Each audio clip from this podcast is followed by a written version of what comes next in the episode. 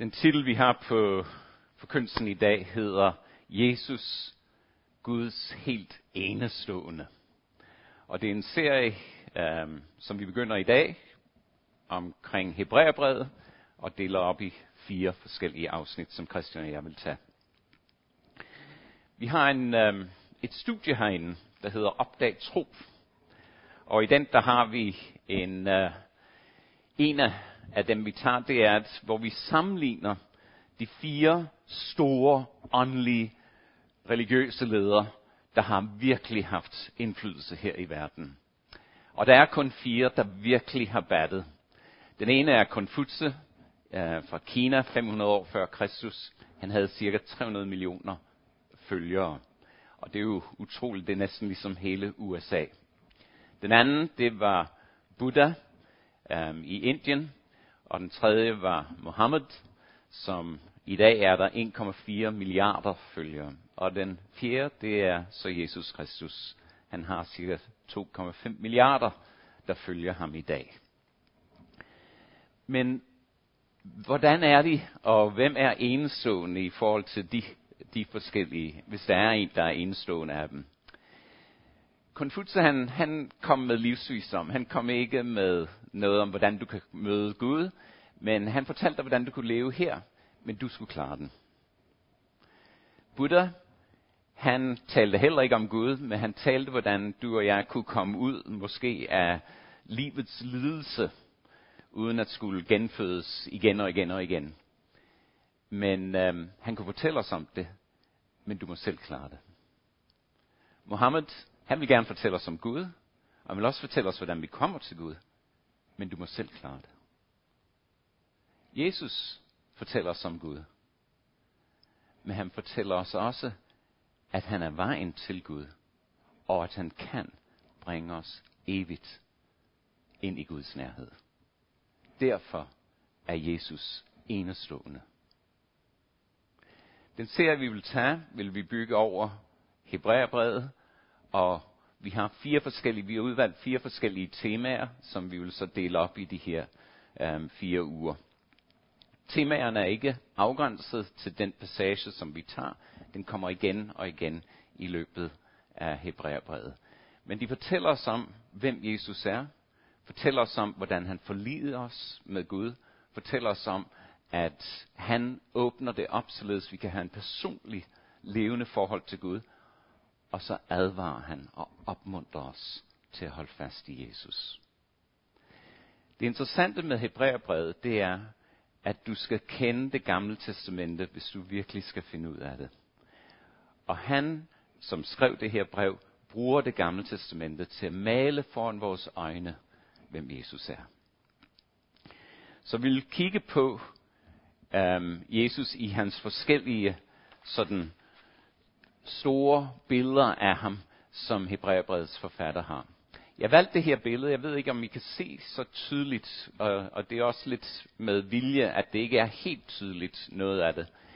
Men det her billede af, at man ser en sky, og man ser lys komme ud af den sky. Og hvis I kan ane det, så er der en skikkelse af nogen inde i skyen. Og øhm, jeg læser så fra, fra øhm, teksten her, som Emma læste. Der står, han, det vil sige Jesus, er Guds herlighedsglans og hans væsens udtrykte billede. Det er her Hebræerbrevet starter. Og hvorfor det? Han starter her, fordi han skriver til øhm, en gruppe mennesker, jeg tror fra en præste øh, baggrund, jødisk præstebaggrund i Jerusalem, og han skriver til dem, fordi de er kommet i anfægtelse med det at følge Jesus. De er messianske jøder nu. De tror på, at Jesus er messias, men de er usikre. Der er trængsel omkring dem. Nogle af dem er blevet smidt i fængsel. Det er virkelig blevet vanskeligt at følge Jesus. Og derfor så er der en fristelse til at søge tilbage til trygheden i jødedommen. Og der er det, at hele tiden kommer de her snigende argumenter til dem. Om for eksempel, at, at ja, Jesus var måske en god lærer, men, men han var bare et menneske. Eller at øh, jamen, han var der tømmer fra Nazareth. Han havde ikke engang en udstråling så stærk som en engel. Hvordan kan I sådan dyrke ham som jeres Gud? Og de problemstillinger, de vejede på de her øh, messianske jøder. Og derfor så søgte de hjælp. Og det er der Hebræerbrevet kommer ind. For Hebræerbrevets forfatter, vi ved ikke, hvem han var, han kendte, hvad de gik igennem, og han svarede dem på følgende måde. Han gav to billeder af Jesus indledningsvis i kapitel 1 og kapitel 2. Det første er, som vi ser her, Jesus er Guds søn. Han er Guds herlighedsglans og hans væsens udtrykte billede. Jesus er Gud, understreger forfatteren. At være Guds afglans, det er det samme som hvis vi tænker på solen. At solens lys er forskellige til solen, og alligevel er de af samme natur, men de er forskellige. Så faderen er forskellig til sønnen, fordi de har forskellige funktioner, men de er begge to Gud. Derudover, hvis I lagde mærke til, hvad Emma sagde, er læst op, så udtrykker de, at Jesus er skaber Gud. Han har skabt det hele. Der er intet, som Jesus ikke har skabt. Engle, mennesker, univers. Han har skabt det hele. Og det tredje, som han siger, er, han citerer, at Gud siger til os, vi skal tilbede Jesus. Jeg ved ikke, om du har haft vanskeligheder nogle gange at tænke, hvem skal jeg følge af de åndelige mestre i verden? Eller hvordan skal jeg få det mest ud af mit, mit liv? Bibelen understreger, der er ingen anden vej til Gud end igennem Jesus. Og udfordringen til os er, har vi råd til at brage ham? Jesus er Gud. Men Jesus er også menneske. Og det er også der, hvor dilemmaet kom ind for de her øhm, kristne. At han var et menneske, og deres venner, jødiske præstevenner, kunne sige, jamen, han var da et menneske. Han var ikke engang så stor som engle. Så hvordan er det, at de gør så meget ud af ham? Og jeg vil nok, I siger, at han var en karismatisk leder, men han blev korsfæstet. Så hvordan har han egentlig opfyldt det her med at være Guds messias for os? Og er han egentlig på niveau med Moses og Aaron og Josva, som førte os ud af Ægypten og ind i det forjættede land? Han har ikke engang bragt, som han sagde, Guds rige her ind i verden. Og det er de anfægtelser, som kommer over den her gruppe af nytestamentlige kristne. Og forfatteren han siger, ja, for en tid var Jesus ringere. Jesus, som en kort tid, skriver han, var blevet gjort ringere end engle. Og hvorfor? Det var han, fordi for at udfylde Guds mission og redde menneskeheden, så måtte han blive et menneske. Uden at han led for os, kunne han ikke befri os ud af de magter, som egentlig besætter vores liv. Synden, Satan og døden. Men Jesus er kommet og blev menneske for at gøre det. Og han opfylder alt det, som Gamle Testamente forjættede for os, skulle opfyldes af den Guds menneske, som Gud vil sende ind i verden. Han er den salvede. Og salvede betyder, at han var udsendt af Gud for en speciel opgave. Og derudover udrustet af Gud til den opgave ved Helligånden. Og Jesus samler i sig selv de tre store funktioner af det gamle testamente. Betyder det noget for dig, at der i dag i himlen, uden Gud, i Guds skikkelse, også sidder et menneske, som ved lige præcis, hvordan det er at leve som menneske. Som kender de fristelser, som du gennemgår. Som kender også de trængsler, som du går ind i. Og hvis det betyder noget for dig, så tak ham, at han var villig til at blive menneske, også for dig. Lad os kigge på de tre store funktioner, som Jesus udfylder fra det gamle testamente. De tre salvede tjenester. Den ene salvede tjeneste, det var det at være profet. De blev salvet til den tjeneste. Og Moses, siger Hebræerbrevets forfatter, havde sagt til os, at der kommer en ny profet. Og det er derfor, vi følger Jesus. Han er Guds profet, men hvilken profet? Der står her, som Emma også læste, men ved dagenes ende har han talt til os gennem sin søn. Det betyder, at Jesus er den endegyldige, det afsluttende ord fra Guds side. Og det, der står i det nye testamente, behøver ikke udvides, fordi det er blevet sagt, det der skal siges. Jesus er Guds logos, Guds mægtige ord, som skabte verden og som opretholder verden. Han er den, der taler endegyldigt på Guds vegne. Og Gud stadfæstede foran mennesker, at Jesus var hans udsendte redskab ved tegn og under og kraftige gerninger. Og han bliver ved med at stadfæste, at han er det, ved at, ved at give noget gaver til Guds kirke, for at se, at Jesus lever i dag. Hvad med dig og mig? Har vi, har vi overhovedet styr på, hvor vi kom fra? Hvor kom menneskeheden fra? Hvor kommer menneskeheden til at ende op? Hvorfor er vi her? Mange af os har fulgt med i den der spændende og imponerende øh, Mars-landing, der skete. Og der var en, der sagde, jamen det kan være, at der var, der var meteorer, som brød ud af Mars, som havde liv på sig, og som så landede øh, her på jorden og skabte liv her. Det var sådan en famlende forsøg på at finde ud af, hvordan det her hele kommer. Interessant, men Gud siger det meget enkelt. Han skabte verden, og han siger, at Jesus var den, der var redskab til at skabe verden. Kender du noget om din livsbane? Ved du, hvad der sker i morgen? Du ved det ikke. Hvad sker der den dag, du dør? Jesus taler endegyldigt om, hvad der kommer til at ske. Og hvis du vil, så kan du lade ham tale ind i dit liv Guds ægte sandheder.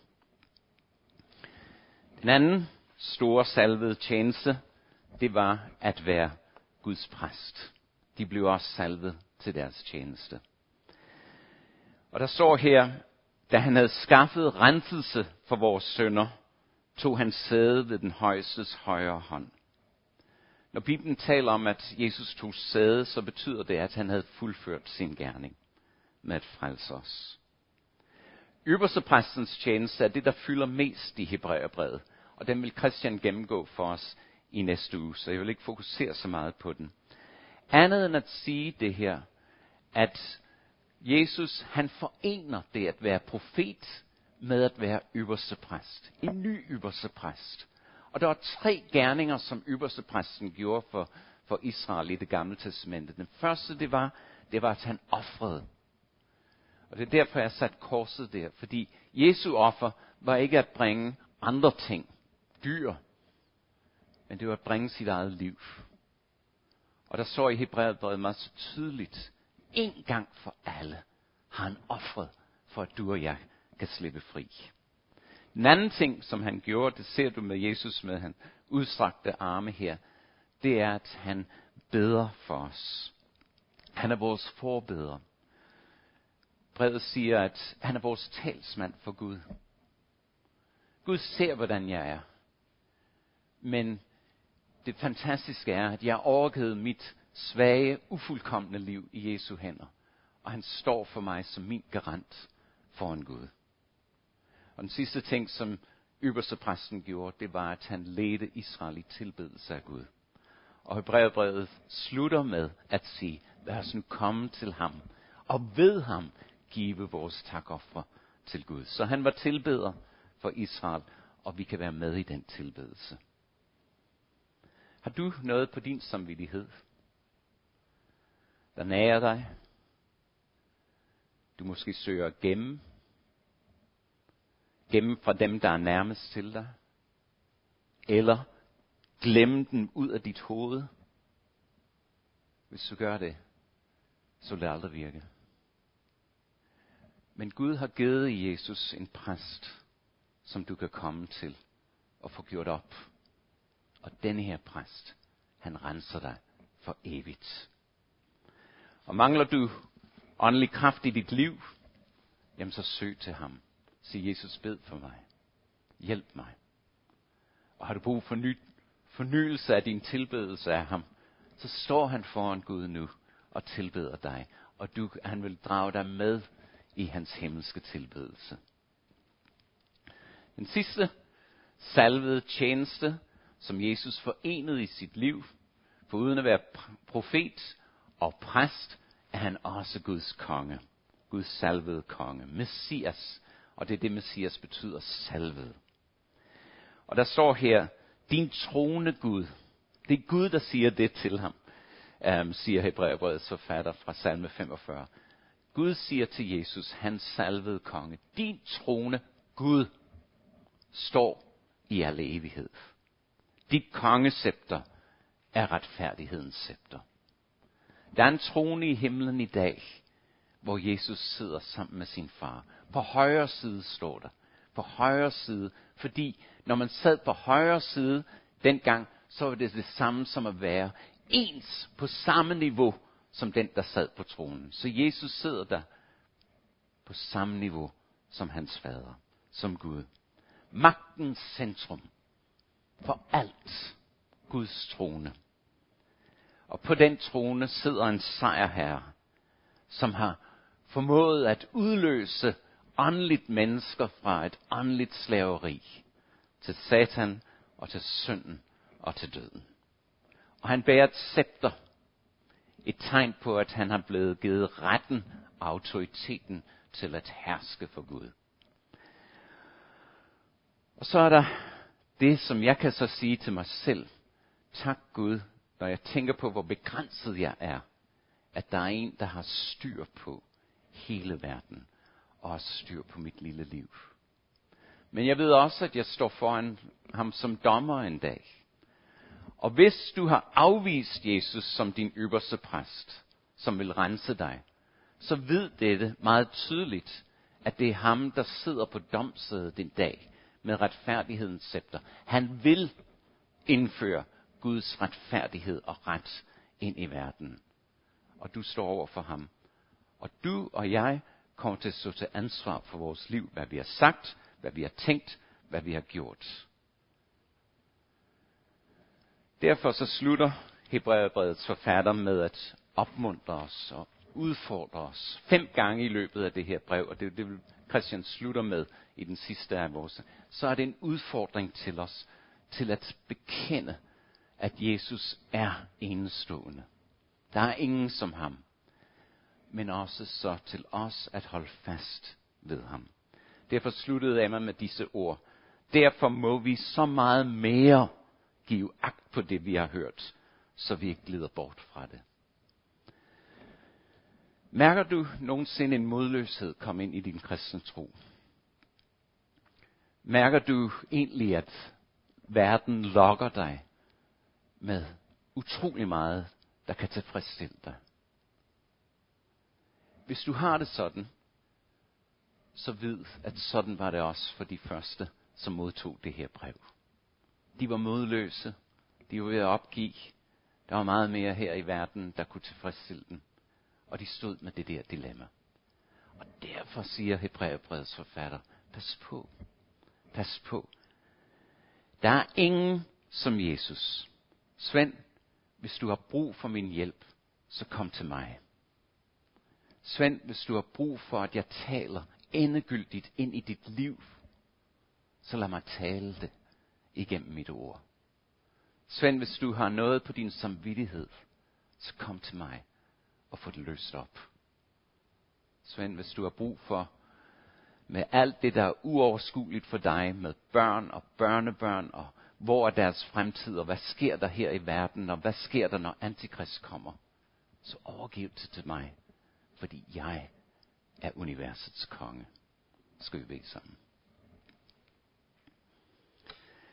Himmelske far, vi takker dig, at du sendte vor Herre Jesus Kristus ind til verden. Tak, Herre Jesus, at du er Gud. Gud for uden at være mennesket, Jesus. Tak, Jesus, at du blev menneske for at lide for mig, for at forlige mig med Gud. Men tak også, at du er min profet, som taler ind i mit liv. Tak, at du er min ypperste præst, som klarer alt det, der er fejlagtigt i mig. Takker du min konge, der ønsker at bruge mig. Og nu beder vi dig, at når vi begynder den her serie, at vi lytter til, hvad du siger til os. Og vi beder dig, hjælp os, her. Hjælp os til at holde fast i dig. Og hjælp os til at blive brugt af dig. Amen.